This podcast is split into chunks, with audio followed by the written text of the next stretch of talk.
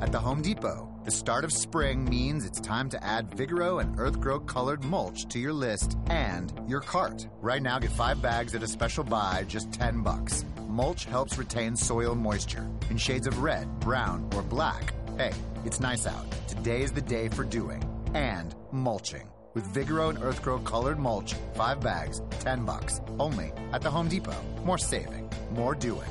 Color selection varies by store. Limit 60 per customer, continental US only. Sabrosura.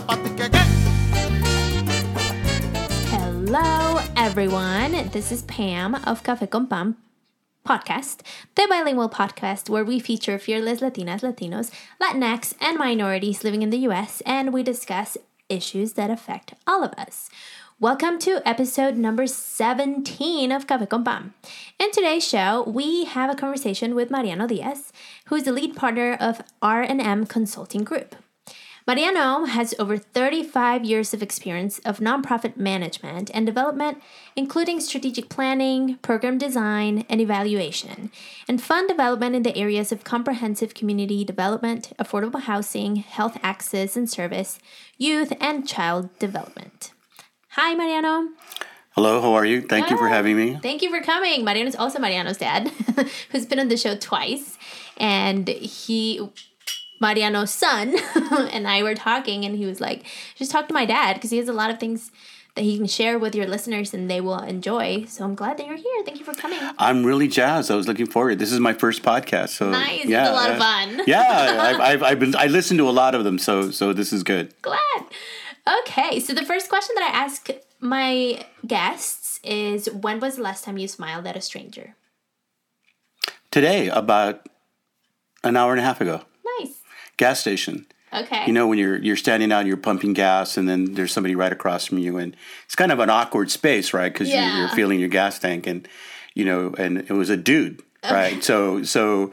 You know, you, that's got its whole protocols, right? Right. You know, so uh, he looked up and, I, you know, hey, what's happening? You know, hey, what's happening? Right. Nice so, day. well, yeah, you recognize space, right? Space issues, and you know, we're we're doing the thing, we're gassing the car, but, right. You know, You're so close and so far at the same time. yeah, you know, because it'd be more awkward not to recognize or say something to somebody who's like right there, right? Right, Because then right. it then that you know, it's got other implications, like you know. that weird and then you feel the, the weird energy the awkward energy of like Is it uh, danger? Did I just offend? Right. You know, uh, I should just get in my car and drive away. You know, I know. so I just rather just you know say, hey, what's up?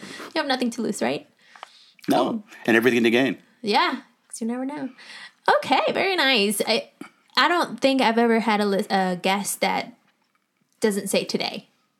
Everyone i feel like everyone smiles at a, at a stranger every day. Yeah, you know, uh, that's an interesting question because I think that unless you make that part of your practice, you Yeah. don't realize that it is a practice, right? Yeah, you really got to kind of think about it yeah. and then get, be willing to be rejected. I- absolutely. Yeah, and think- also be willing to get some weird looks because then for example me men think that i'm flirting with them and i'm like mm, no i'm just trying to be nice and friendly well, yeah, but you you yourself as a woman would have to. I mean, that's a different set of priorities, right? Right. Uh, if I like mentioning to you that I smiled at a dude, you know, does that mean I'm gay? You know, I mean, what what do I want from that exchange? So Yeah. so other than the recognition that you're standing literally two feet from me, and we're standing here taking up this mutual space, I rather.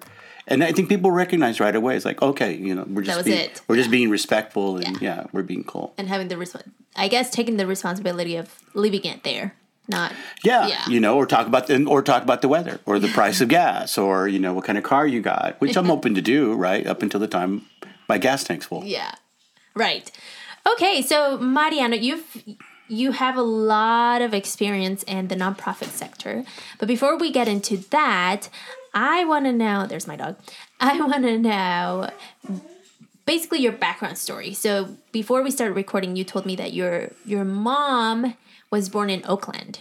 Right. She was So uh, third generation. third generation Chicano Okay. in California, and I, and that's kind of the emphasis in terms of just kind of the work that I do now, why I do it, why I'm I'm excited about it again, and um, it's how I got started as a Chicano, right? Nice. And that activism and what it led to, the kind of career, why I went to school, you know, uh, why I made the choices that I did, and then now you know, looking at you know 2017 and that whole question of Latino activism, okay, which is great as a category, right? But and that's a result of the activism, but that's Man, not why. I got started, right? Mm. So to come back and say, no, really, there is something to talk about being Chicano from the Southwest, right? Yeah. Because San Diego is, you know, had its beginnings in Chicano activism Yeah. right? And that's real important. So I don't get to talk enough about that in in my in context because people, you know, and I was telling you about you know my working with my son as a millennial. And he has he's had to sit through all of that. Yeah, right? you know, yeah, for sure. No, this is where this got started, right? Right. I know that doesn't right. matter, you know, why nobody cares because it's easier to because you want to be inclusive, right? So saying that you're you're Latino, well, then you include everybody in the room. But then, Right. as you know, when you talk with other Latinos, then well, no, soy colombiano, soy puertorriqueño. It breaks out, Yeah. right, and it has to, right, because no, I mean, I I don't eat, you know, pinto beans. I eat black beans, right? Yeah. And so you that's where the nuance and where it gets fun, but.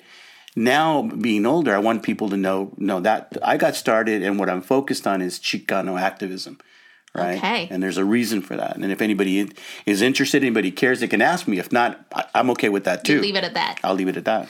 Okay, so your mom came. I'm sorry, your mom was born here, and where did her parents come from? My grandfather, her father, Mariano Medina, uh, came from Mexico uh, as part of the, the, the migration after the, the revolution, right? Where it just was there. There was a lot of turmoil, a lot of chaos. Um, he came uh, to find work. I mean, and again, the border so was very well. The border was very different, you know. Super open. Yeah, very open. Yeah. I mean, and I think that's what people, you know, failed to remember in our shared Right. history with with uh, the United States. All this was Mexico, right? And Yes, I think know- that's something that people don't remember. yeah, my grandfather didn't get wet. He didn't swim. He, I mean, walked, I mean, that's what I'm saying. I mean, know, we- you know, it's everybody's a wetback and you're swimming in a river. No, man, we that was We walked that was a natural migration, right? You yes. followed the work, you followed Yeah. the crops, and when you were done, you went back if you wanted to. If not, you stayed.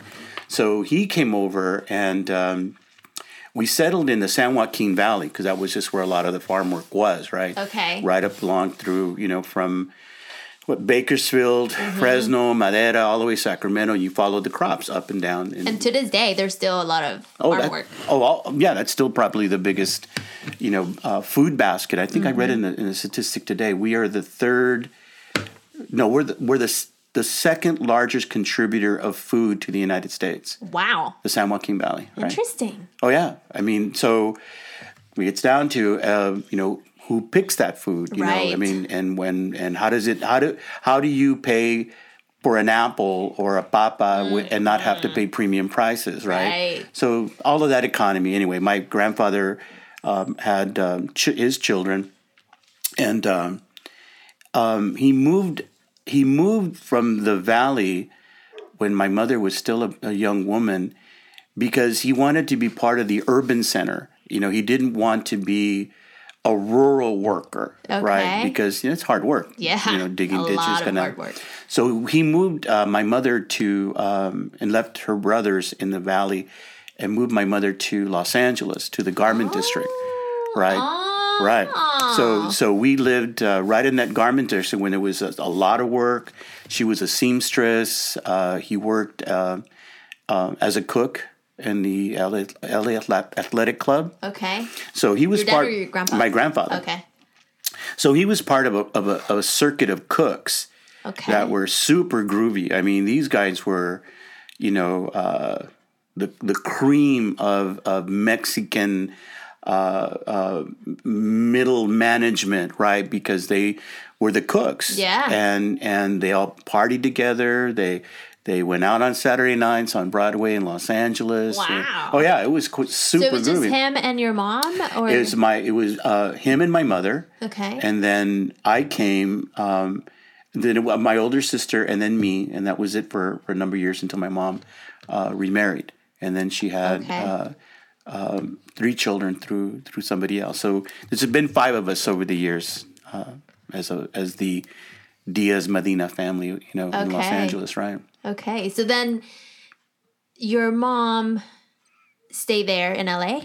Yeah, we we made our home in Los Angeles, which was a big split because her brothers were all in the San Joaquin Valley. Yeah, in the valley. So they followed very rural um, careers, Mm. right? Uh, her brother ended up working for the San uh, the Southern Pacific Railroad, but it was still rural. I mean, they were picking up all of the the the uh, food products and Oh. running up and down, you know, the the state, and then eat uh, to the east Yeah. right? Delivering, you know, uh, strawberries, everything that was being grown in the valley. And she grew up a, a very urbanite, right? A single mo- woman in Los Angeles. So her her career, and that was a big split, you know, between our family because we were very urban downtown. They were very uh, Right. rural, yeah. right? So my mother used to send me. Well, my grandfather used to send me every summer to Fresno to pick grapes and fruit because you know they wanted me to know what agricultural like, work yeah. was like. Yeah. And then um, he used to tell me about it. I said, "No seas pendejo, right? Because if that's the kind of work you want, you can stay there, Wow. right? You know, that's and so interesting. And have you ever, you ever you ever pick fruit? I I have not myself, but I was a migrant recruiter for the school district. Well, then you know. So I my mean, job was to go to the crops and talk to the migrants and and basically get their information so they could get services. Right. Well, then you So know I've it's very them. it's Oh very my very gosh, very hard it's- work. It's hard on the families, and I did that. Physically hard. Like Oh, I would yeah. see people with they had so many back problems because they're bent over picking. Yeah, It was and it long was, hours. Um, strawberries, but I went. I think. Oh my God, that's Yeah. the hardest. Yeah. So I did that for you know you know, uh, and I just said no, Chale, I'm not I'm not going to work. In Bye. I'm not, I'm well, I mean, you no no no, and besides, you know, I was super cool, you know, young Chicano in L.A. Yeah, Right. You know, uh, although I appreciate the time I was in Sanger, Reedley, Parlier, all those small communities because it's wonderful people. Yeah. Right. and that built you. That, that's part of your Yeah, story. I mean, you you know, you get to you know my relationship to animals, my relationship to food. Mm, Yeah. You know, my tio saying, "Okay, go get a chicken from the coop. That's going to be dinner." No. Right? Yeah. So so I'm like, what is what does he mean by that? Right? They go pick out a you know uh, one of the the the. The hens, right, and then give it to my tia, and then and then whap, man, you know, her, you know, take off its head, and then tell me, okay, I'm plucking, and then literally within an hour and a half, it was on my plate wow. and that was chickens, rabbits, all that stuff. They used to grow their own food. Oh my god. Yeah, so that was heavy because And I this is here because I feel like you know the stereotype of like you know those things happen in Mexico or like those things don't happen here, but this is here. yeah, well even in every, well even in Los Angeles, right? Yeah. everybody had their little habla in the back, right? Their chickens and stuff, right? You know, and so now I had, a, and then I had a greater respect, right? Okay, you know, you're you're it's. People did it to offset the cost of their food bill, right? You know, you had something, you know, Which is completely smart. Yeah, if you didn't get paid that week, you Yeah. you, you know you had a couple Go of chickens in the back. There you are. You were going to eat, right? but I think I appreciate that value in the sense that you know I believe that if everybody had to kill to eat, I think eighty percent of Americans would be vegetarians. I mean, it'd be very very easy to convince people Absolutely. right? Because it, you know you got to sit there and pick the feathers, clean it out. It, it's true because I recently was in a farm where they have chickens, and my job quote was to to pick out the eggs, mm-hmm. and and you do find this sense of like just respect for the animal because they're providing you with what's serving you to survive, and so yeah, it was it, for sure. Like now, after well, first of all, after you have freshly picked eggs, it's like you taste another egg and it's nowhere near Right. but you do like now i'm so much more conscious like it's, it, it makes a difference Well, I've always used to say, I mean, uh, and I, I, a lot of my early career was in, how I got started was in preschool, de- uh, designing bilingual preschools, right? And a lot of it for uh, children of, of Mexicanos that lived in, in our communities, right? And um, so everybody had that background. So we, we had potlucks and stuff like that. It was really so interesting. fresh. Yeah, what, what would people would bring, right? you know, or they couldn't pay, right? So they would they would you know make a cake for everybody Yeah. using fresh strawberries and stuff like that. So, and that's so good well, yeah, I mean, again, but it's organic because that's what that was what was around, right? Mm-hmm. Yeah, you know, yeah. and uh, you yeah. know to think that organic is it's cool Now you're paying premium prices for organic. right? Let's start a movement people let's grow things in our backyard There you are. all right Oh my gosh! So you have a, a super cool story. So let's talk about the Chicano movement. So you grew up in the in the when it all basically happened, right?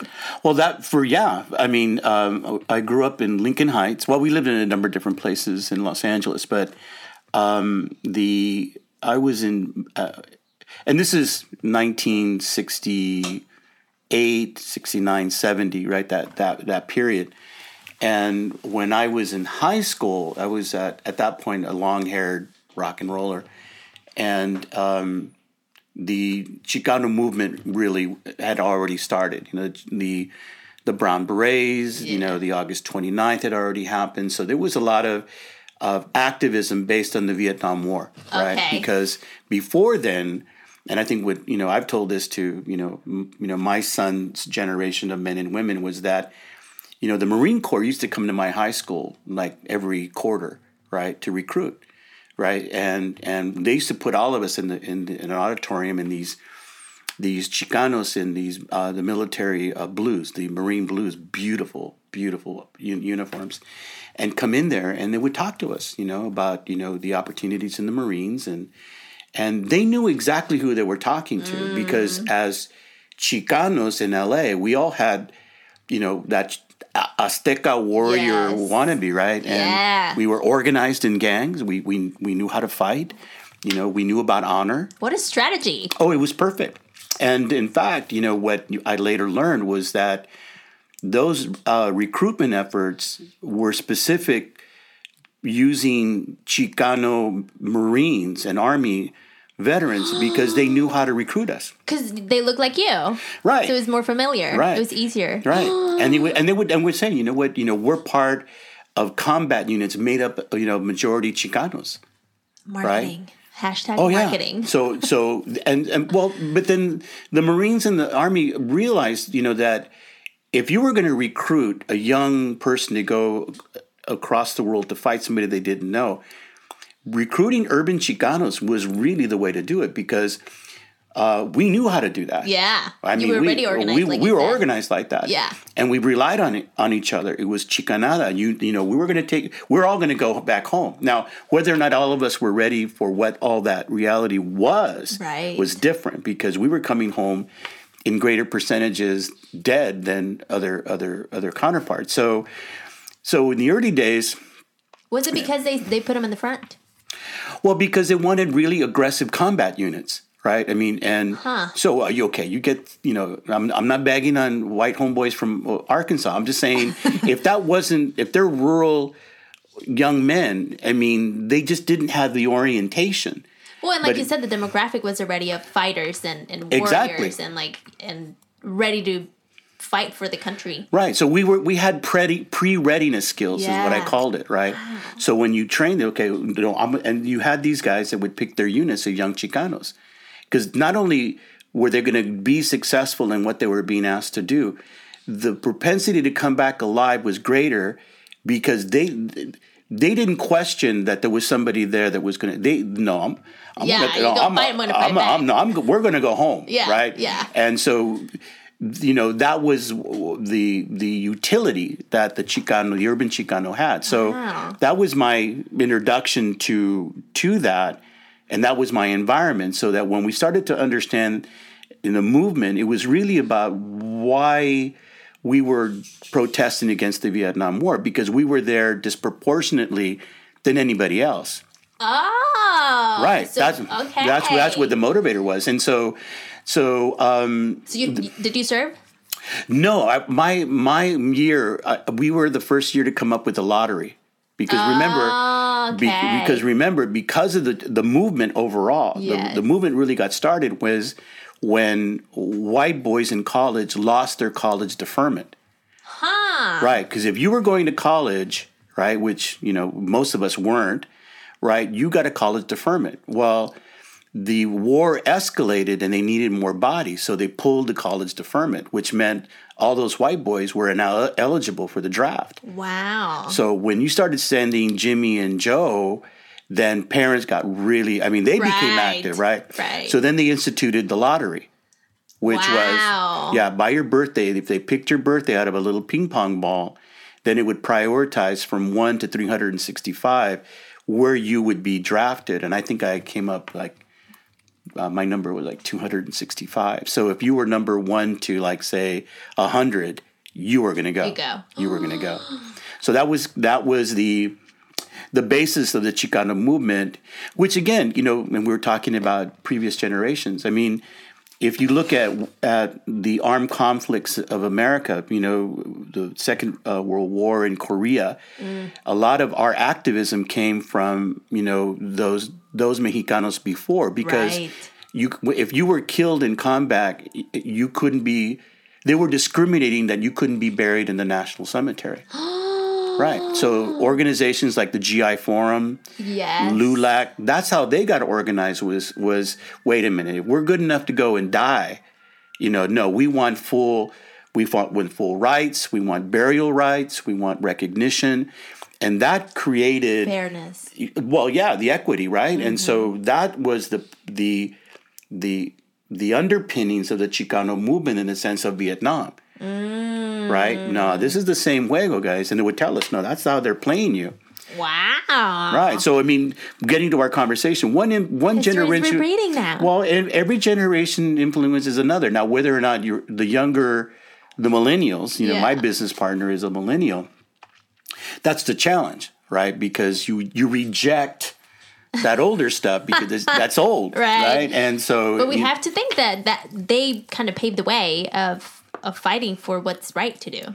Well, and we're seeing it now. Yeah. Right? Because now you have what, you know, 14 years of Afghanistan, Mm. Iraq, all that craziness. And, uh, you know, now it's it's not, you know, it's, it's a volunteer army. Yes. But if you look at who, in, and in San Diego, right, we have a, we're a military town. You look at who who is represented there. It's it's again, you know, Latino, Black, Asian, mix, men and women, Yeah. families, right? So it's a whole different scene. But again, they're the ones overrepresented fighting these conflicts that Mm-hmm. that who gets to who's who's picking what we're doing there, right? Yeah. And you, you got to go. So it's it's got a whole new significance to it. So, so interesting. All right, so you grew up in the Chicano movement, and then this is still in LA. Still in LA, um, I was in Ben Franklin High School. Um, I wanted to go to college. I had a counselor named Mr. Wright. Did your mom or anyone in your family go to college? No, nobody had ever graduated from high school before. Wow. No, I, nobody had graduated high school before. Wow. Right. Okay. So that was going to happen. You know, I, I like school. I really enjoyed, you know, the the you know um, the academics, and that, you know, I don't mean that in any you know huge sense. Other than I like to read, I had a library card. I was active reading. It was a, a good escape for me. Do Um, you think what your grandpa told you influenced you, or was that? Oh yeah. Well, it, well, it was well because then um, my grandpa and I were, were really tight because he was non-English speaking. Okay. So I was his interpreter. Wow. Right. So I got to hang with him, which is a, another big thing, right? I get to hang with him, represent him at, you know, the different departments that he had to Yeah. deal with and stuff. Um, so, you know, my knowing how to read and write in English was real important to his Mm. the value. survivability. Right. Absolutely. In fact, he loaned me out. Huh. I mean, you know, there was other men who had like, you know, DMV, you know, hospital contacts, you know, so, social security, all that kind of stuff. So he would say, no, you know, you're going to help, you know, you know, fulano, right? And we'd go together and I'd do it. And then we're always really good to me because they were all, remember I told you they were all cooks. Yeah. You know, take me out for a cheeseburger and a Coke, man. It was like wonderful. And I got to hang out with these older men. So you learned a ton. I learned how to, you know, how to dress, how to be, how to, you know, you know, uh, connect to to my Mexicano ness, Mm-hmm. but always being aware that looking at these older guys and thinking, you know what, if you don't know how to read and write in English, Yeah. if you don't get with this program, you're screwed, Yeah. homeboy. I mean, Yeah. you're, you know, you gotta. 'cause- But, but but then again, that's what I'm saying. That that, that generation, everybody was gonna everybody was gonna go back to the rancho. Eventually, right? yeah, Uh, yeah, yeah. No, no, no. They just- came to work here. Yeah, they just came to work. You know, Mexico lindo, and I'm like, you know, bag that shit, man. You know, you're not ever going to go back. I mean, Let's be you know, real. Yeah, be real. I mean, they had their women here. They had their their casa chica here, right? you know, be real. I just I just met your girlfriend, man. She wants a Oh new my dress. God. You're not going home. But I mean, the, the reality of that, in terms of the romanticism, that we're going to go back to our home country. That's a whole day. podcast. That's a whole other thing, man. wow. Which still happens today. Oh, it does. And some and, and people I think are smarter about that. If you're going to go home, you have a time frame. Mm. You're going to do it. You you you make your coin and you buy your your property or whatever that you're going to do by your truck. You then hustle and you go. And then you go. Yeah. Right. I think people are being much more smarter about that now. But those who don't have, come here with a plan, Yeah. you know, you you know, you fall in love, you get married, or you you end up with two families, Yeah, and then what do you do? Yeah, there you are. Okay, that that is a whole nother podcast. So you got that influence from the older guys because you dealt a lot with your with your grandpa, and then you decided to go to college. Well, I, I I wanted to go. So I was I met with my counselor, Mr. Wright, and I had and then you know he had told me, look, he closed the door and said, look, you know, you're one of five kids. Your mother's on welfare. You're a C plus student. You're a good guy, but you know you don't have you know what it takes, right? Wow. So it was interesting is that the Chicano activists had uh, had an outreach program. They were going to different high schools and they were asking counselors who's expressed an interest, Huh. right? And I remember being called out by these Chicano activists from that were from Cal State Northridge, Okay. right, San Fernando Valley Yeah. State, right. And they said, "Well, we heard you want to go to school. We're here to help with an application." And I said, "Well, Mr. Wright said that." He goes, no. "I remember he, this. Mr. Wright is wrong. right? We're here. We're going to help you. You're going to do the work. We're just going to help you apply." Okay. right? And so I applied and, and I qualified for you know for for uh, financial aid, and I got accepted to Cal State Northridge wow. in 1971. What was your mom's reaction to you? Everybody was shocked. She was, I think, she was really upset because again, I was the oldest male of, of the family. And you were supposed to go work. I was supposed to work, Yeah. and so that was the deal. Yeah. And uh, so I said, "Mom, I you know." I remember that was a real that was a, that was a big transition because I said I, I I have a chance to go to school, and you know I know that you need me and but you have to let me go. I, I would ne- I'll never be happy Wow. if I don't get a chance to go to school. was it hard? Oh yeah, yeah. We all suffered for that decision in the sense that you know economically I was not going to be contributing, right? Right. And so they Al all- contrario, like Yeah. Who was gonna support Oh, you? and she took shit for it from her from my tios, I right? bet. Oh my god, like you know, you know, uh, you, your son's out of control, and you know he's a long haired. You know, I mean, I, no. Oh, claro, because you yeah, had the yeah. I was, I, I was. I, I was now a Chicano activist rock and roller, right? oh my god. So I would, you know, my all of the bad things. Oh yeah, they hated me, they, and they put up, they put my mom through a lot Wow. by letting me get out of that responsibility that I had to take care of my mother, who was alone with four kids. Wow. And what happened to your dad? Um, my my father left when I was an infant, Okay. uh, so I never, I never, I never oh, met and she him. got married later. She Got married it. my stepfather, Yeah, yeah, and then that didn't work out. So then. Uh, she never remarried after that, so it's So been she's a single mom. single mom, uh, working two jobs. You know, she you know she went to the fourth grade. Um, my older sister worked hard and, and and dedicated herself to helping our extended family.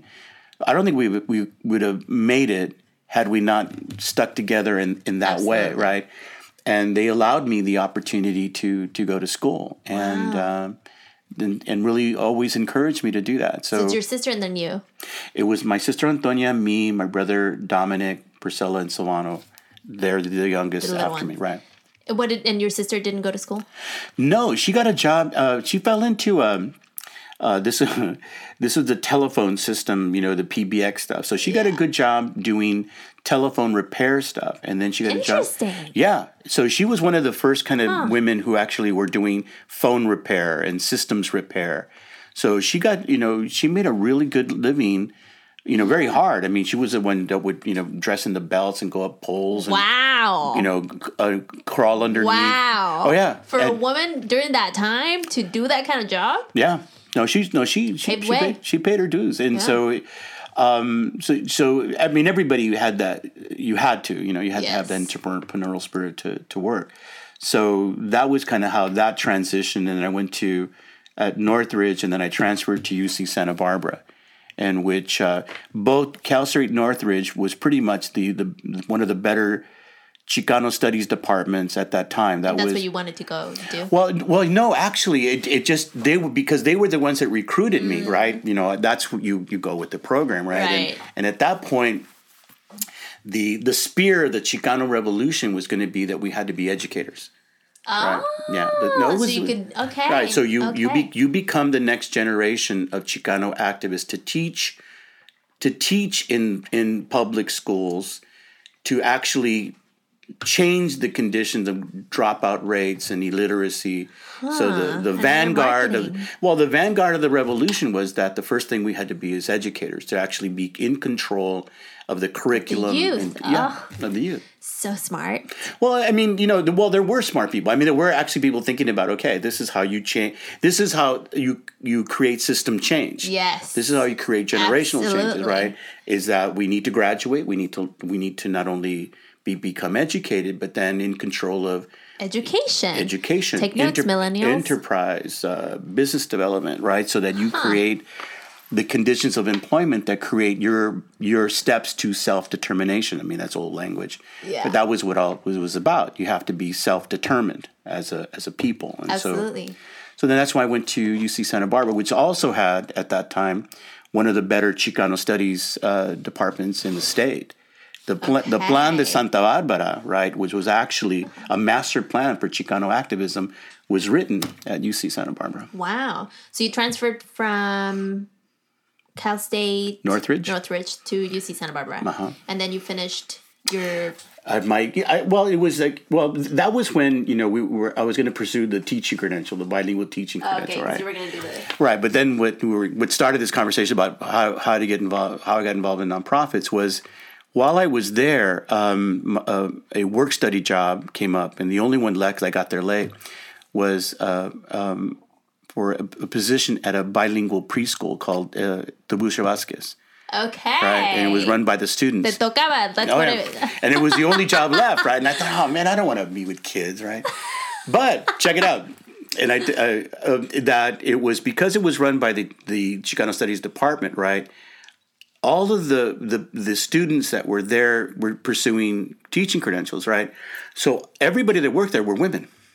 Oh. There were all the, the young ah. Chicanas that were going to pursue teaching credentials. I was the only guy.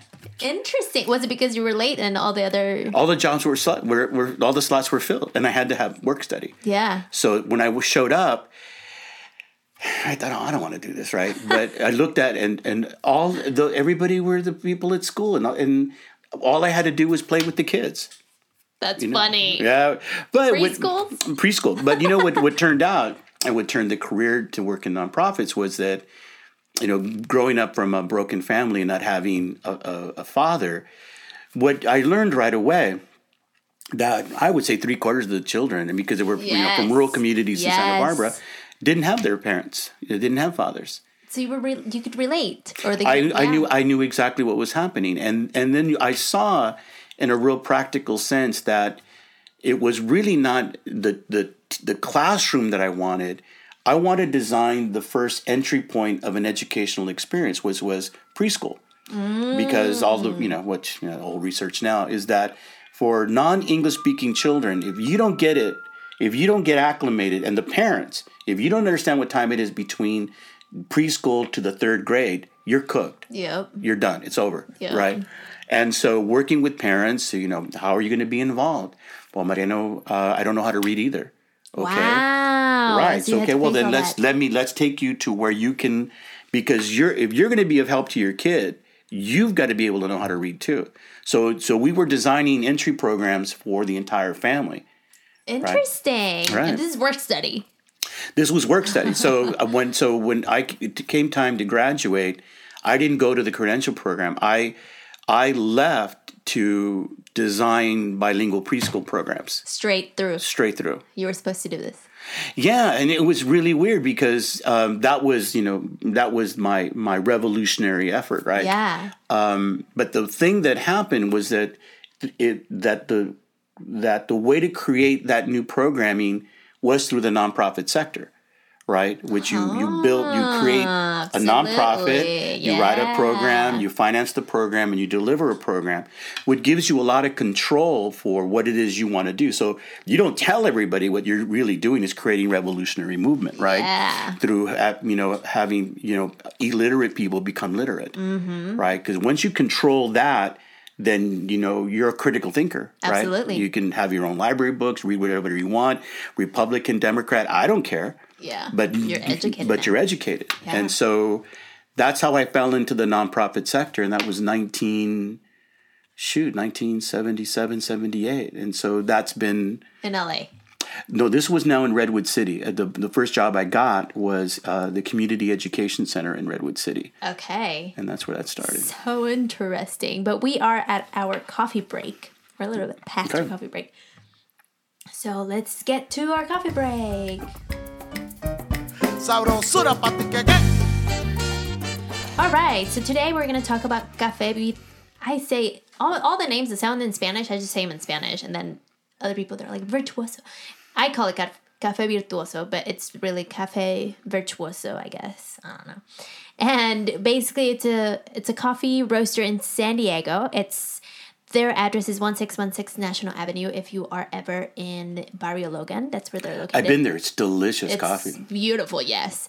And they are the only roaster in San Diego that provide 100% certified organic coffee and tea.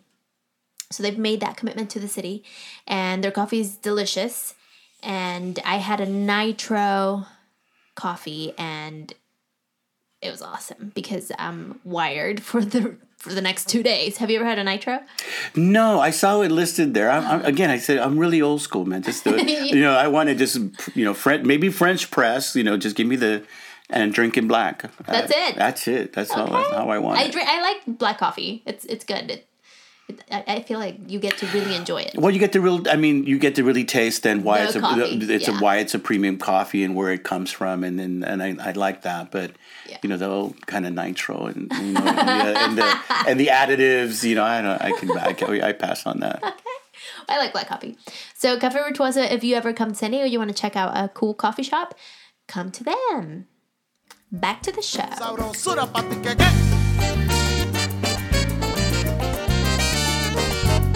All right, so that's how you basically got into the nonprofit sector by creating bilingual preschools or programs. Right. Right. And then what the key function of any nonprofit is financing it, right? Which we were just talking about, right? You've got to raise money to deliver the program. And if it grows, you know, well, there you are. If you're going to hire somebody, there you are. If you're going to buy equipment, there you are. I mean, so, uh, um, I mean, I got, I became good at that by necessity. Yeah. And one of the things that that you know uh, why you know I'm now in business with my son, a millennial who is academically very well trained in the Yeah. sense of just you know the the the public policy of social socialization, right? Yes. You know, and he has all that. But I think what the thing that we're now looking at is if you really want civil society to innovate to meet the needs of changing communities, it can happen through the nonprofit sector, but a key element of that is you have to finance what it is you're trying to do. Yeah. Right.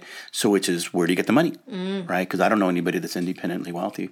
But there's new, but the new, the new millennial generation in terms of technology and social media is really the innovation. That, I mean, because in growing up with my son, right, who's, you know, has his his phone and stuff, and and with my I have two other daughters that are that are you know 21 and up, and and asking questions, you know, it's like they would look at me, oh, Dad, man, you know, that's you're so lame, It's, you know, you know, G, you know, GTS it, and I'm like, what, the- you know, just tell me what it is. There's no GTS it. I'm not going to help you anymore.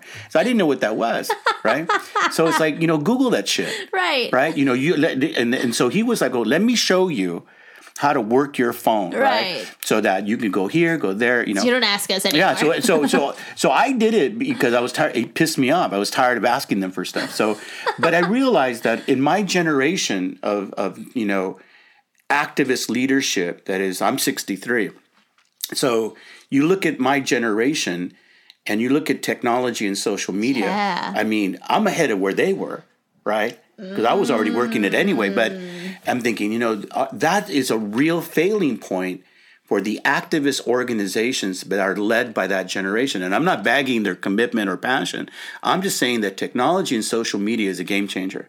Absolutely. Right. And and that's how you communicate, that's how you're relevant. That's how things go viral. And that's how you can fundraise. Yeah. Right. That- okay. So so my son and I were talking. I said, well, then why don't we combine the generational perspectives of progressive of progressive politics to the nonprofit sector, right? Mm. Which then, you know, because you cannot reject this history.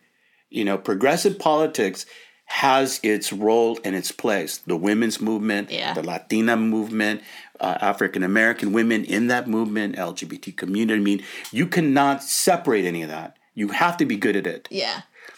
But to finance solutions, you have to be good at what it now means, right? So, so we came together to, to work um, in that field because financing through technology and social media is really how it's going to get done, right? And we're all moving in that direction, but Everyone's in their phones all the time. yeah, but you know, to what end? I mean, I mean that that's one thing, but you know, how do you, you know, how do you create movements of people, Mm-hmm. right, to to be self determined on their own terms, right? I don't have to Black Lives Matter. all of that. I mean, I use that example a lot in Yeah. terms of just how within eighteen months, two years, how they went from that just you know activity to show how many men and women were being shot and killed at the hands of police Yes. by just keeping a record that that is now one of the cutting edge definitions of are you relevant Right. to the black community by virtue of the fact that you have to know how they created that movement and for elected officials to say they're going to be relevant and you don't know what that meant i mean your your your, your campaign's over Yes. right? So everybody has to be a student of of movement now.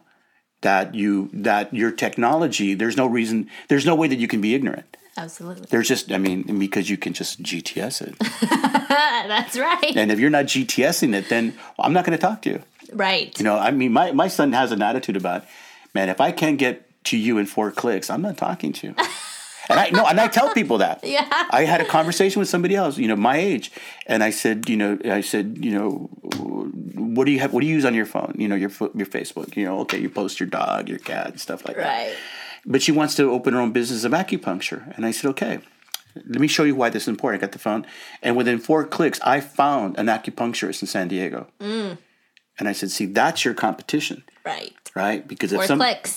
four clicks and if, if some my back hurts or whatever my need is and if i can't find you in four clicks you're not there You're irrelevant. and oh man you should you should see it she looked like i slapped her wow. yeah because the the, the focal went off like oh my god and i said you've got a phone i mean she had a, what, a, a an iphone 7 Oh my gosh. yeah and and then what are you doing with it well you know i email Take nice, cute pictures. Well, yeah. I said, no, your website, your outreach, your Facebook, your Twitter. I said, you have any? She goes, no. And I said, okay, you are non existent. Yeah. And I didn't I didn't do that to her other than to demonstrate for our age group, it's not a it's not a natural inclination, right? Because well, I don't want my my personal I said, you know what, that that ended. Everyone's life is is public now. Right. You can manage that. Right. Right. You don't put new photos up. I Yeah, mean stuff like right. that. But you but if you're gonna be in business and that's your slice Yeah. and you're an Asian acupuncturist practitioner, there's a role for you out there. But you gotta, you know, you Find your create audience, you find your- create space. Absolutely. So interesting. So I want to talk about your kind of like your journey because you came from a previous generation and how was what was like to for example you you worked with Nike? Right. and what what was it were you the only Latino? Were you was there more? What was it like? Well, I think in the whole career in, in organized philanthropy, because once I got involved in nonprofit development, then I, my first job was working with a uh, a private foundation, the James Irvine Foundation. Because what, as an advocate, then you become a critic of, of investors. Why Yeah. why isn't philanthropy funding this, and why aren't you funding that? So I made a big stink, and then like this guy called me and said, "Well, look, if you're so smart, why don't you come, you know, try to do it?" and you know, how hard is how hard is that, right? Right. And that started a, a career in philanthropy that that it uh, that again I didn't think it was going to lead to a career career, yeah uh, but that's kind of what started. And so I have a number of uh, experiences and years in, in designing um, philanthropic programs that make grants available to communities, right? Designing the initiative, writing the guidelines, picking the partners, making the grants, making recommendations for more grants, evaluations. So, so again, because of that early Absolutely. approach about what works and creating a network of activists, I, I, I benefited from the early days of philanthropy wanting to invest in race relations, women's issues, uh, um, affordable housing. Yeah. You know, are the, the things that are we're dealing with today. Um, Nike called me because I don't know if you remember that Nike had um, a problem with uh, having their products made offshore. You know, the whole child Yes. child labor. Yes. Right. And so what their response was is that Nike said we're going to give away 3% of our pre-tax earnings in philanthropy, which was huge. Right? I mean, and but they said that before they could figure out how they were going to do it. Interesting. Right. So they Three percent is a big deal for a huge for a major company like corporate, that. a global company, that's a lot of money. so um, I got called and I was asked to come and help them design the Nike Foundation. And so that was when we moved uh, from, we were living in Ventura County, Ventu Park, and we moved the entire family to Oregon, to Oregon. right? Portland, Oregon. Well, actually, Beaverton, Oregon. The headquarters, the world headquarters of Nike is in Beaverton, Oregon, Wow. right? So How far is that? That's about 20 miles outside of Portland. Oh, that's not bad. Beautiful place. Portland, I mean, Oregon is very progressive. It's Yeah. where, that's where they all, I mean, talk about uh, political people. That's got the highest concentration of anarchists than anywhere else in the in the country. Interesting. Well, people go up there to live off the grid. Yes, You know, you can, you know, so yeah. And so there's a lot of that. You know, there's a lot of people who are no government. right? Mm. That's right. Yeah, because I went to Oregon and I was like, people are different. Yeah, there's so there's a lot of extreme, but they're you know they have they have Mexican there, Mexicans there, but they're you know again the they're the service industry, the farm workers, the janitors, stuff like that. Yeah. Uh, not a lot of uh, professional Latino Mexicans that are in the area, so we were very much. You know, uh, you know, unique creatures. And, Once and you got up there. yeah, and then at Nike itself, I mean, they're not real big on diversity, and it's not because they don't try. Uh, they, in fact, that was one of their shortcomings. They would recruit a lot of good talent, but if you're bringing people from New York, from Los Angeles, San Francisco, and you're coming to a very To Oregon? yeah, you know, and then you know, I mean, there's not a lot of diversity. Where do you In get the your town, Yeah, where do you get your haircut? Where do you eat? And so people, what they would do, they would stay there for a number of years and then leave. They would Yeah. go back to urban centers, right? So they had a, a huge turnaround. Always, they had a big problem retaining talent, and it wasn't because they didn't like it there. It's a very good company. But you know, and, and being sports affiliated, I mean, I mean that was just a lot of fun. You know, soccer, golf, football, baseball, Yeah. and and um, you know, so designing the, the Nike Foundation to be more of a of a corporate social responsibility partner, right? So that the philanthropy was tied to how they were going to change their corporate image globally, right? And so one of the innovations there was it wasn't so much um, child labor that they were involved with. is, just that the business units were picking the wrong contractors in those countries to make their products, Mm. right? So it's on the contractors, but it ended up being on Nike. Exactly. Well, I mean, because nobody cares Right. that you're not actually doing the contract, Yeah. the work. It's- but you who does it? Yeah, Yeah. but you picked the wrong person. So what? After we went around the block so many times, the business units came back and we said, "Look, here's the feedback. Right? You're picking the wrong partner."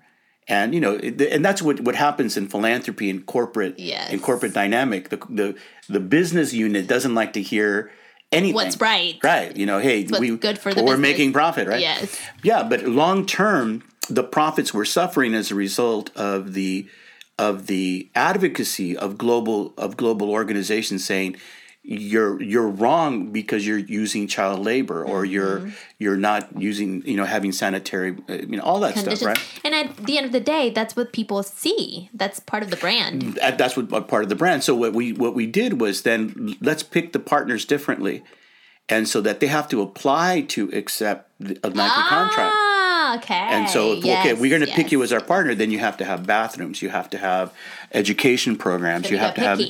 Oh yeah, and one and and well, we're gonna. So if everybody saw that we picked you and what you had to do in your factory, Yeah. right? They either chose to apply or they didn't. Huh. Right, but those that did got multi-year Nike uh, contracts to make shoes and clothing. Wow. And so the workers, and because the workers were very different. I mean, the workers there, and I went to China and different places to see the actual, the actual uh, contract sites. Like um, in China, what you really would have people who would come to the factory to just work five years, wow. right? And they're all their their food, their their you know, it's all subsidized, so that they would save all their money, and in five years they went back to their villages to buy property, cows, whatever whatever they wanted So they could sustain Right. themselves after. Right. And so when we found what that was that was the cycle of what the the population really wanted. They didn't want to work in a in a factory. They really wanted to finance, you know, a fertilizer company in their community. Wow. So when Nike got to see what what was really taking place, they built programs of support.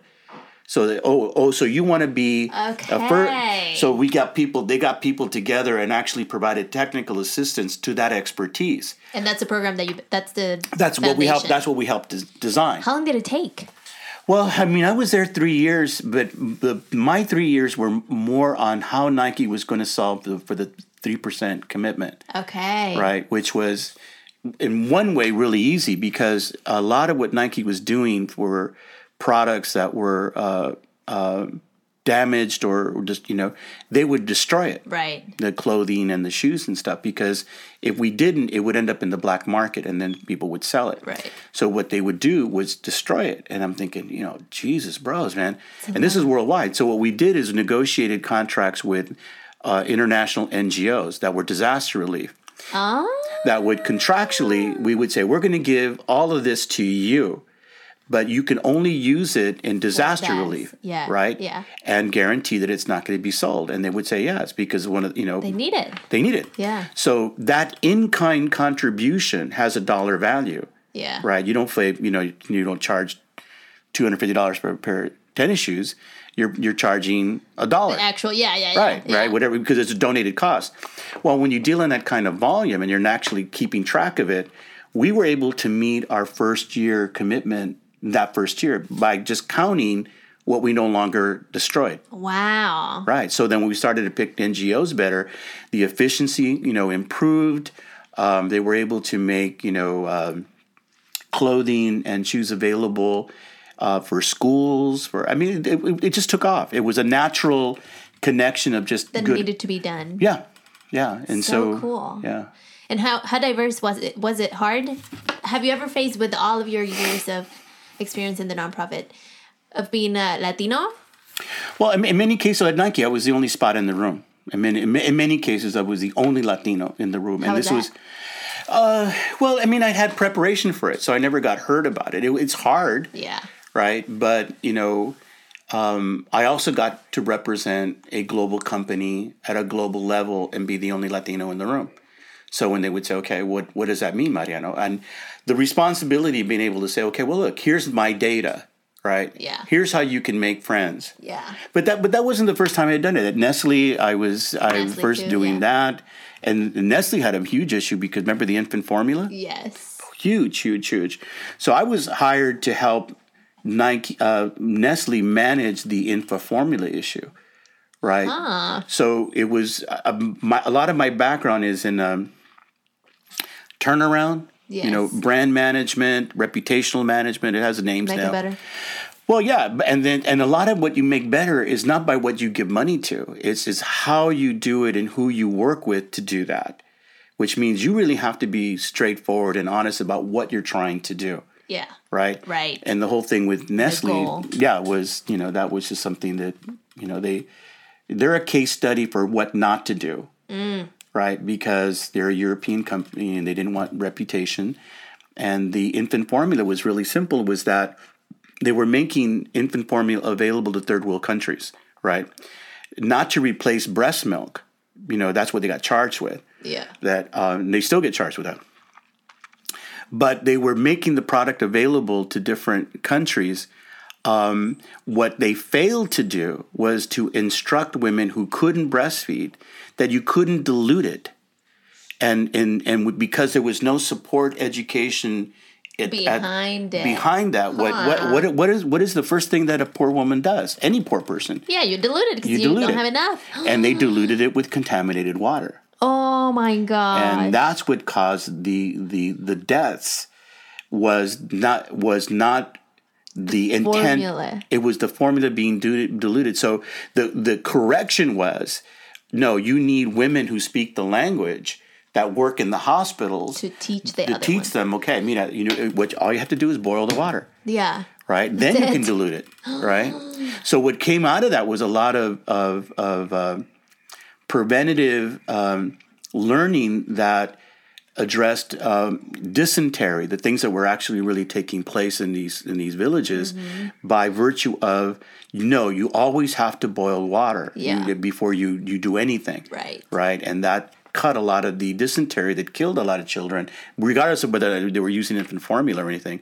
But the practice of knowing that you just you know to, to you just have to always boil water. That simple. But yeah, but Nestle wouldn't talk about it because they didn't want anybody to know that. Because if you said it, then would you know it would connect you back to that. And I was te- and I was telling them, ah. no, you just got to tell them how you made the mistake. Right. You know, it wasn't some you know black magic you know you know thing. You know, no, you made you made a corporate mistake, and mistakes are made all the time. What we don't know how to do is to say, you know what, we made a mistake.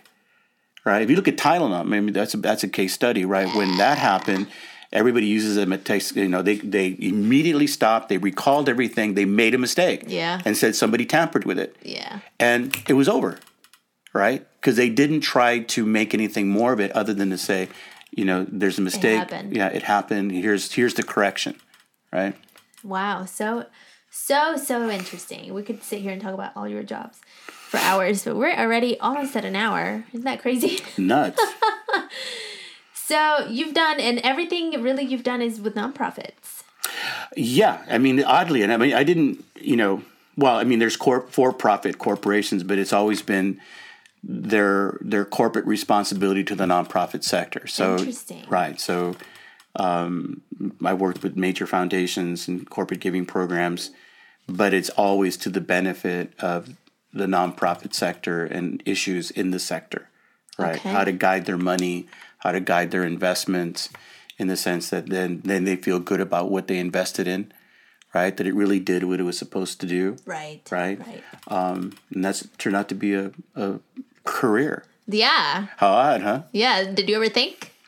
No, in fact, you know, when people talk how I got into it, I mean, I fell into it. But you know, what what my partner and I are, are talking about now in terms of this work, you know, the for the millennial, you have to be intentional about what you want. Yes. Right, because everybody wants these these jobs, right? Yeah. And you know, and, and I'm not saying that they're not going to be successful in getting these kinds of jobs. You know, what you really have to have first is the intention of what you want to Mm-hmm. do anyway in the community, and you'll find that an employer will find you, Right. Because you have intent, you're clear, you're good at what you do, you've got a good network, and that's who they want Yeah. right? Yeah. And then they pick you for this kind of gig, right? Trying to bypass that and and because you can't create passion, you can't create Right. You know that you know, and there's a, there's so many posers out there, right? you know that that you know, you're just talking about that because you know you're looking You to wanna get in. you want to you want Yeah. that gig, right? And and there's people out there who are set up to to sift out who are posers and you know who really who, who really has the goods, right? Right. Of being a sustained activist. So, what would you say to the new activists now that are trying to build a movement? You know, one thing I've I, I go to conferences and, and networking events and all these stuff, and I've heard multiple times we need a Black Lives Matter for Latinos, or we need our next whatever. Like, and they mentioned somebody else. So, what would you say? Why do you think it hasn't happened really? Um, Well, I, I think it has happened, but not to the kind of uh, you know the scale that Black Lives Matter did, and I think that's what's kind of unfortunate because you want you know that's that's what hit. Everybody wants that.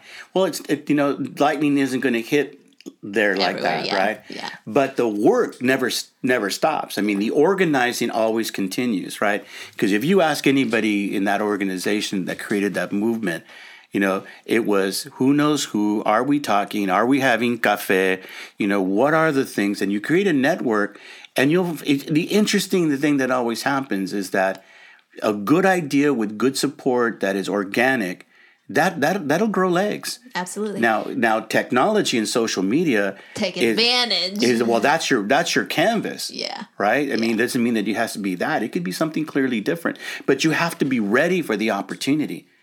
You can't be a poser and then and then show up and then get the opportunity because you'll blow it. Everybody will know. Right. He, which I've learned from my son, is that you know the you know social media is just so Oh, they'll unforgiving. crush you. Oh yeah, it's over. I mean, you won't get another shot. Don't- yeah. The, the, the only thing you have is your organicness, your intent. So if it's wrong or you made a mistake, well, yeah, shit. This was the this is what we were trying to do, right? Right. I think that is forgiving. People say, okay, you took a shot, man. That, that's that's bold, Yeah. right? I was talking to a friend recently, and she's a business owner, and she, you know, I ask a lot of questions, even though we're even if just it's just a conversation, and she was telling me that she's faced a lot of the, ¿cómo se dice? El cangrejo effect, you know the one. Oh that- yeah, the crabs pulling the crab everyone. yeah the crab effect and she was telling me that it she's seen it a lot with latinos and latinas when it's this like let me pull you down because i'm trying to get up there so do you think that do you think that's true what is your experience Well, I think I think a lot of that in B that's true in any any culture, any Yeah. group of people, right? Um, and and I think that's just an easy response to it because you know. Uh, it, it all depends on what what crabs and where you hang out. Yeah. I mean, you, I mean, rules of engagement. I'm not going to do that to you. You're going to do that to me, right? That's Right. just it's unethical, right right? So, you, so your your crew has to have some some values and ethics, right? You pick your peoples yeah, you know, uh, um, you know, you can come, but the rest. You know, then you say, you know what? Take a hike, man. It's all of us or nobody. And and and if, and if that gets around, right? You know, as a as a as a somebody working for for organizations that make cash investments, that's how I would look for people. I would I would I would go look for my grantees, right? Even before they ask to apply, I would say, okay, who, do you hang? What do you do? And and check that out. your friends Yeah, well, exactly. You know, and so, and if I would say this and say, no, we don't do that, man. We don't hang that way. You know, where are you from? You should leave, right? Oh, I, oh, okay. We got, you know, and and because when you get into this kind of work and to, be- to be serious, because it gets really hard to do this kind of work. You know, if, if you're gonna get blown out on the on the first push, man, you know, man, that's easy. Right. You want people who are like, nah, nah, nah, we're here. Yes. Who do we got to talk to? Let's keep knocking on the door because that's what gets a grant or an investment um, made that's successful. But that's the quality of the people that that are going to carry it for you, absolutely right? So, you know, that's an easy metaphor, but I'm not sure that's so true anymore because I don't. I say I think people pick their their friends carefully, their Yeah. crews. You know, you. and i think you get what you give too That's very true, and I think that again, generosity in the sense that, and I tell you know my business partner, ideas are, man, I got ideas all the time. right It implementation implementation separates. 90% of the people because you'll say okay let's meet tomorrow saturday at 9 a.m and i'll bring the coffee you bring the fun and let's figure out how we're going to do it yeah yeah, get that then groove. Yeah, you know. But if you get three people, and then you start okay, and then and then and then people start hearing that you know there's some really interesting things that's happening at your table. Mm. You know, then they're gonna walk over. absolutely You know, and and I, it just there's no substitute for that. There really isn't. I, I agree. So, what would you say to young, new nonprofits that are starting out, or someone who wants to start a nonprofit? What would your recommendation be? Oh man, Pops and I had this. We were yelling at each other last night about this. well, I mean, literally, I mean, because I mean, look, and and I and I've told them there there's nothing new in the nonprofit sector in terms of solution. It's all been done. I call it painting the blue Buick red. It's still Yeah. what it is, right? Just painting Yeah. another color. The th- what's what's different is its application. Mm. Are you cor- are you have the right time? Are these the right conditions? Are these the right people? And is this the right solution? So if you got an idea for a nonprofit, I, I don't think that's a bad idea. But I'll guarantee you, if you looked around, especially now, you can just GTS it. you can find out who's already doing the work Yeah. right? So if you're interested, go talk to them. Find out what they maybe they need you, just you. They don't need an, another nonprofit. They just need your insight, your energy, whatever you know how to do, and contribute to that. And two things happen: you learn people who are doing the work. You learn what it really takes to do the work. Yeah. And after really looking at it, you might not want to do that. Right. Right.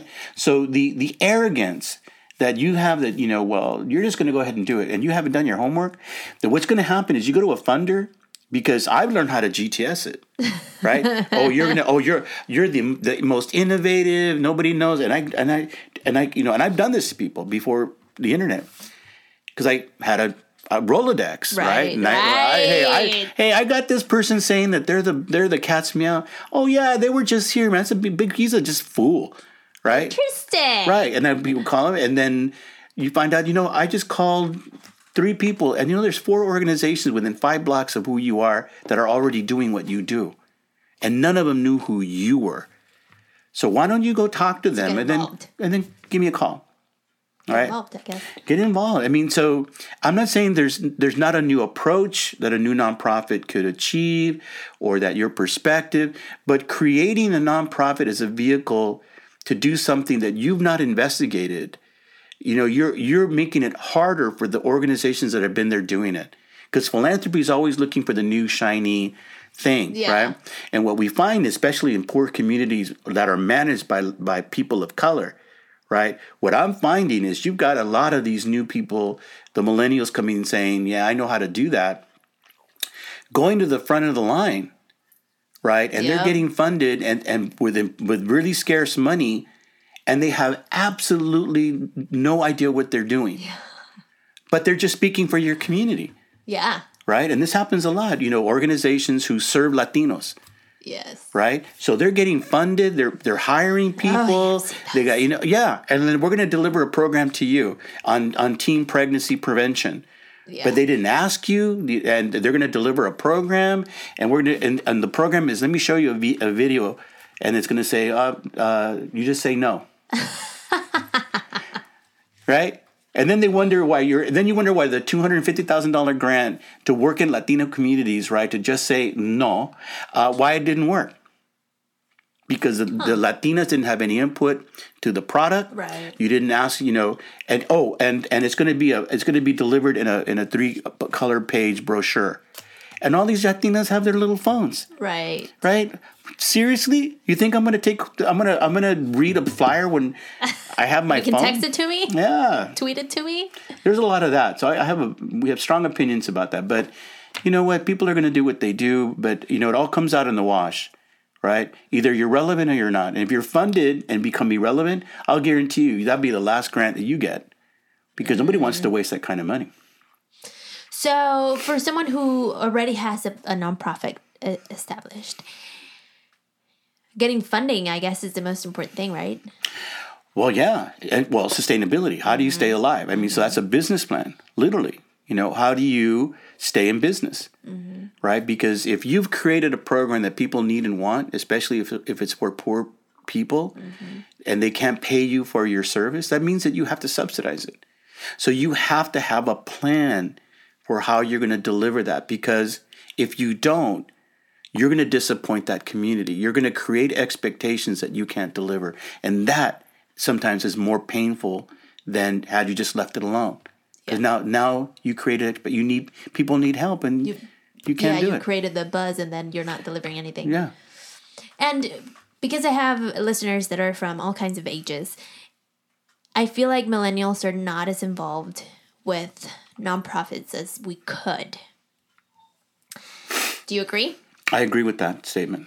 Do you how could someone find or basically how could how could a mind a millennial or just someone who wants to get involved like where could they start?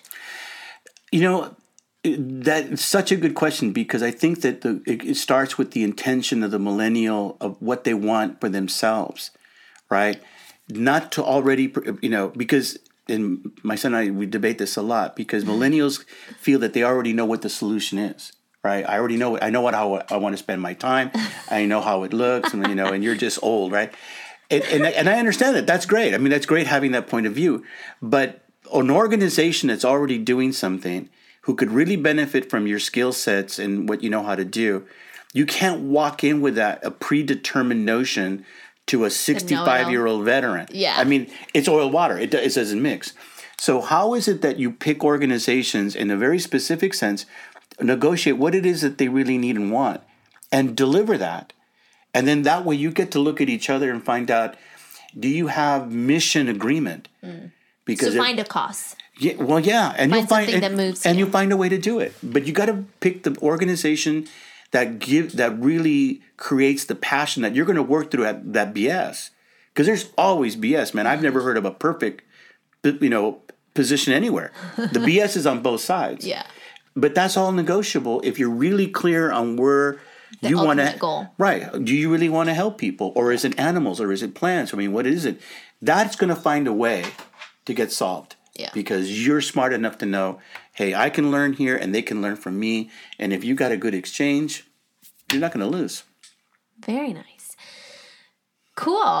I have so many questions, but we need to wrap it up because we are out of time. it went by quick. It did. Thank you. Thank you. So much to talk about. Okay, so explain to us what do you do now? Like after all your experience with the nonprofits, then you you have all of these years of knowledge and, and wisdom and and experience, and now what did you decide to do that you do now? Well, we I have we have our own firm in which we are picking progressive issues to work on, and they are they're all and you know this through this new administration. Um, there's an urgency to this in the sense of immigration, in terms of health funding, in terms of education funding, and you know, this is the time for people to really get practical about what we're going to do because financing is going to start disappearing, right? Mm. That's what happens when you have a new federal administration. And he's telling you if, if people didn't believe what he said, you really got to. right. He's- he's doing telling it. you, he's he told you at the beginning, and now he's doing it. So if you're surprised, um, too bad. I mean, he's going after immigration Yep. right? He's looking at how to how to how to stop funding progressive movements that are on campuses, oh, right? Yeah. Right? Yeah. How to look at defunding health access for poor women, Planned Parenthood. Yep. Now, and and so if you are an organization that's being funded by federal and state monies, understand that these programs were created over maybe 25, 30 years of just how you get money and the federal government supports what almost 80% of all of these kinds of support services, right? Yeah. That's how we get it's a lot of money. Yeah. So if he's going to one stop the funding or make it hard for you to qualify or it's for citizens only, then you've got to start thinking through the scenarios of how do you survive in that Are we gonna get more funding? Yeah. Right. Yeah. Which means again back to the millennial population and and technology and social media and the idea that pops and I again having drinking beer at the fall last night is how do we get you know local businesses to say you know what we're all sitting here drinking your premium beer you know are you what what, what are you doing with your profit Right. you know, this is a local. How are you community. giving back? Are, okay, you're saying okay. Pick an issue. You say women are important. Okay, I should see right there on your billboard that you fund Planned Parenthood San Diego, you fund child care centers of whatever, and you fund you know uh, immigration services at IRC, whatever that it is. I don't care, and that every time I buy a beer, you know, one percent of what I'm buying goes, Goes to back. right. And so you could have like we were making it up last night. You could have like you know rolling you know every quarter. You know people get to see how much is actually being generated as revenues Yeah. and contributions from everybody sitting here. Yeah, it's such a great strategy because that increases that increases sales for the for the profit for profit business and also gives back to the nonprofit. Right. If you don't like it, don't drink here. Right. If you like it, buy a pint. Thank you, yeah. Right. Well, that's what I'm saying. There's there, but that's I think we have to be very local for how we're going to finance what we care about: the arts, youth Yes. programming, so that businesses see their direct connection between their product and service and the people who support it. And a percentage just automatically gets contributed. Yeah. Right? And if you like it, And then you- transparent. I think transparency is important. transparency is everything. Yeah. And if it's on a billboard, then you There's know no I- doubt about it. There's no doubt You about can it. hold them accountable.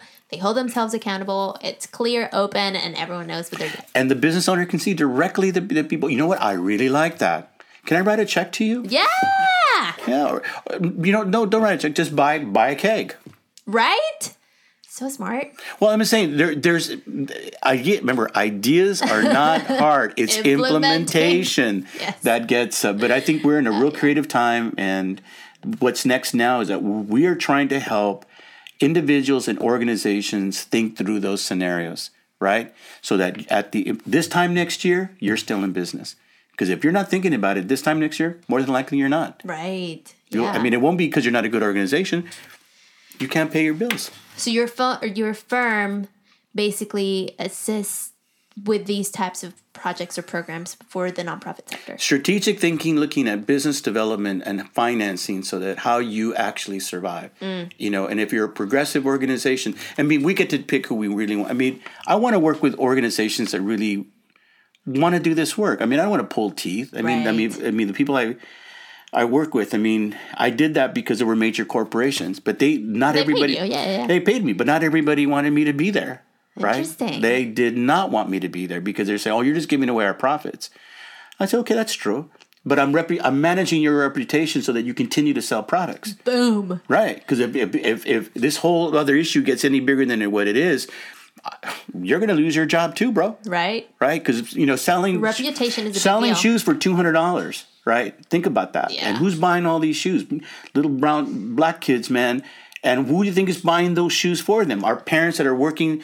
You know, you think that cycle's not going to come back and bite Mm-hmm. you? No, you better make it, you know, good that they're buying and happy that they're paying two hundred dollars for a pair of shoes, and those parents see that their child is happy and everybody's And groovy. they want to invest in that. Yeah. Right. Yeah. So if you don't think there's a direct connection between reputation and and corporate giving, then you just haven't been around. Interesting. So very interesting. Well, thank you so much. Thank you for having me, Pam. I really appreciate it. It, it was a lot of fun. I I think we can do a second podcast on On Any anything, other issue. anything, call me back. I mean, I just want to make sure that people know that there's options available and not to lose heart. Yes. There's some really good people out there doing very important work, and people should know about it. Absolutely. So I ask two last questions to my listeners, but before we get to that, how can people find you? And your your cust- your clients are nonprofits, right? Primarily all nonprofits, right? So where if a nonprofit or someone who knows a nonprofit is listening and they want to get some consulting, where can people find you? and we will do free consultations too. I mean, uh, you can uh, visit us at uh, R&M Consulting San Diego.com. Okay. All right.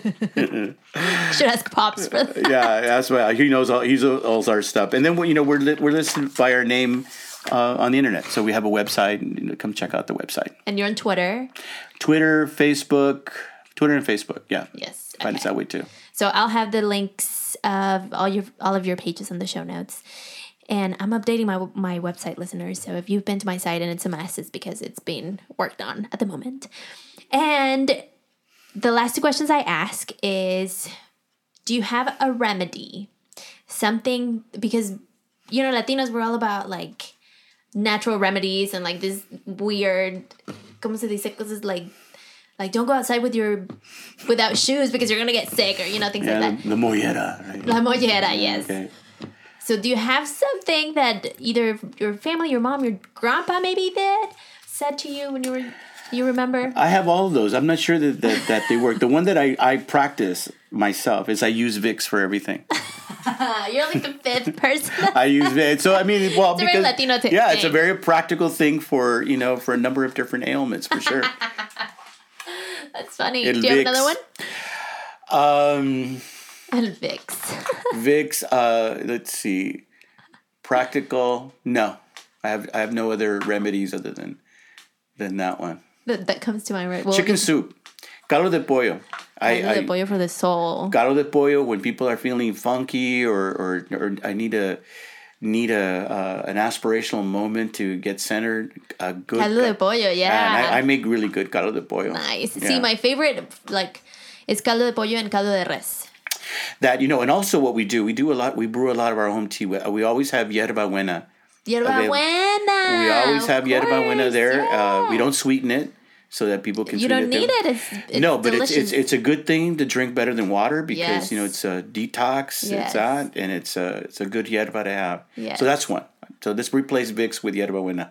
yerba buena and caldo de pollo too. there you go. Let me write it down. Yerba buena. Do you have a place where you buy your yerba buena? Yeah, uh, we go to you know I, I like really going to the Northgate Market. Yeah. Only because there's it's just so groovy to hang out there. I know. I You should know- call them so they can sponsor. You should. I mean, they're really. I mean, I think that market. I go there. I go there just to sit, because you know th- that is a closed circuit in, in the sense that Yeah. They use their ingredients to make their products, Their own products. their own products. Nothing goes to waste. Mm-hmm. They have all of the good yerbas, right? That yeah. you know for and they're so affordable.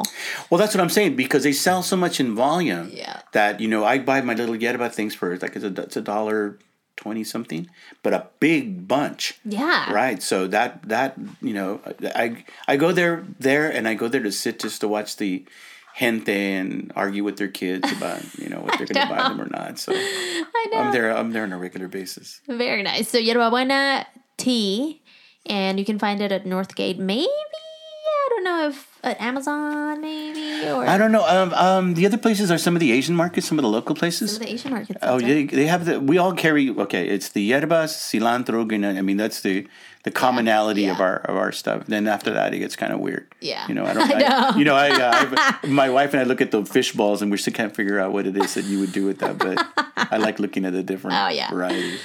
That's funny. And you know what's funny is that I see a lot of of cultural I don't want to say cultural appropriation, but it kind of is that it's like all of our yerba buena and, and manzanilla, té de manzanilla, you know, like all of that, it's kind of like like arriving to the Anglo world and it's like oh my gosh, awesome discovery And sell it like, back to "Ah." at premium prices. too. Yeah. Yeah, that's that's shocking. I mean, especially. you- you're like, mm, we've done this for years. do you like chilaquiles? Yes. You know, I can't order. I can't order that in a restaurant. You know, be- it's, no, not, because- it's not good. It's not, yeah. Well, no, because we always would eat that at the end of the month because that's all there was was Oh, tortillas. that's what was left? That's all that was left. So, uh, you know, I, I I've seen them at, on on on menus for like.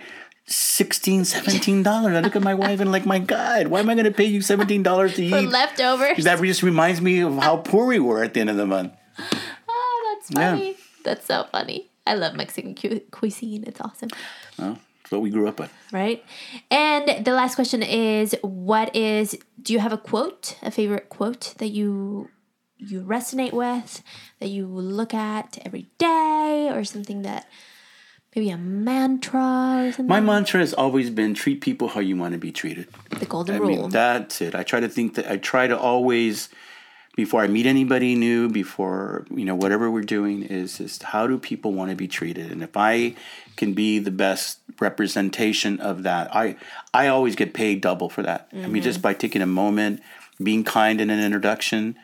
Um, doing that with older people by showing them a little bit of respect for who they are, and yes. you know, oh man, I get, I get, I get so much in return just thinking about that. And I think it's important. Something you said that that's not as uh, what's the word? It's im- not implemented, but as taught into young people anymore is to respect your elders Yeah, because I see it, and I still, uh, even though I'm a millennial, I grew up with my grandma.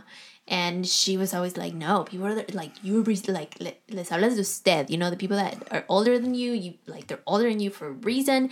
They've lived so much longer than you. You respect them, and I feel like younger generations don't necessarily give that respect to older people. That's true, and it's sad, and, and it's a, and it's a wasted opportunity because I think that if you just did that, you would you'd be just shocked what they give you for free, Right? Right? Everything, just ask Yeah. them.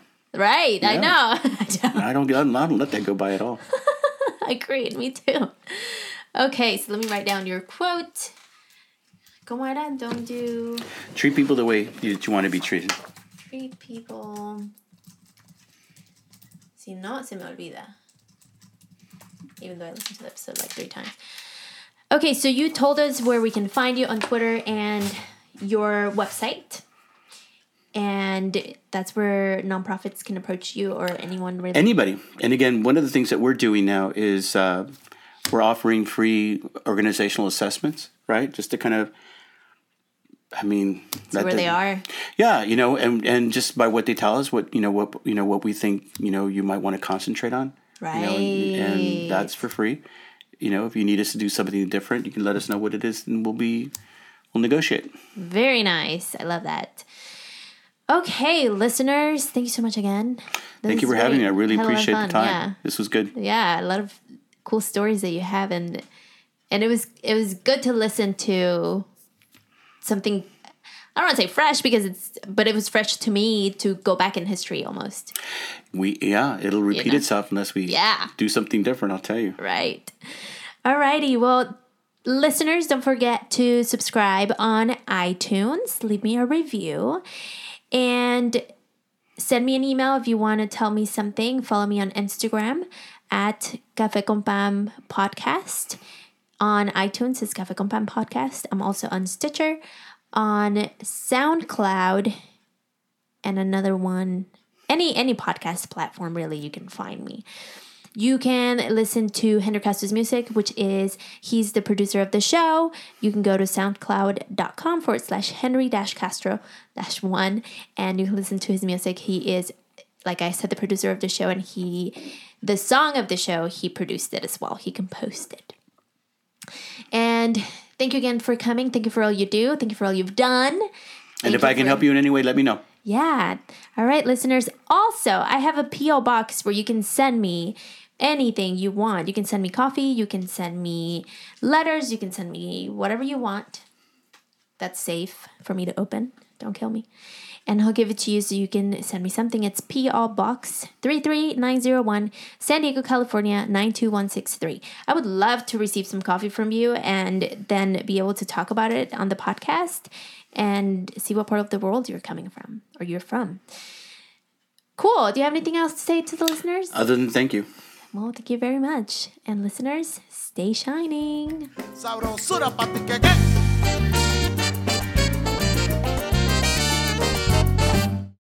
At the Home Depot, the start of spring means it's time to add Vigoro and Earthgro colored mulch to your list and your cart. Right now, get five bags at a special buy, just 10 bucks. Mulch helps retain soil moisture in shades of red, brown, or black. Hey, it's nice out. Today is the day for doing and mulching. With Vigoro and Earthgro colored mulch, five bags, 10 bucks. Only at the Home Depot. More saving, more doing. Color selection varies by store. Limit 60 per customer, continental U.S. only. At the Home Depot, the start of spring means it's time to add Vigoro and Earthgro colored mulch to your list and your cart. Right now, get five bags at a special buy, just 10 bucks. Mulch helps retain soil moisture in shades of red, brown, or black. Hey, it's nice out. Today is the day for doing and mulching. With Vigoro and Earthgro colored mulch, five bags, 10 bucks. Only at the Home Depot. More saving, more doing. Color selection varies by store. Limit 60 per customer, continental U.S. only.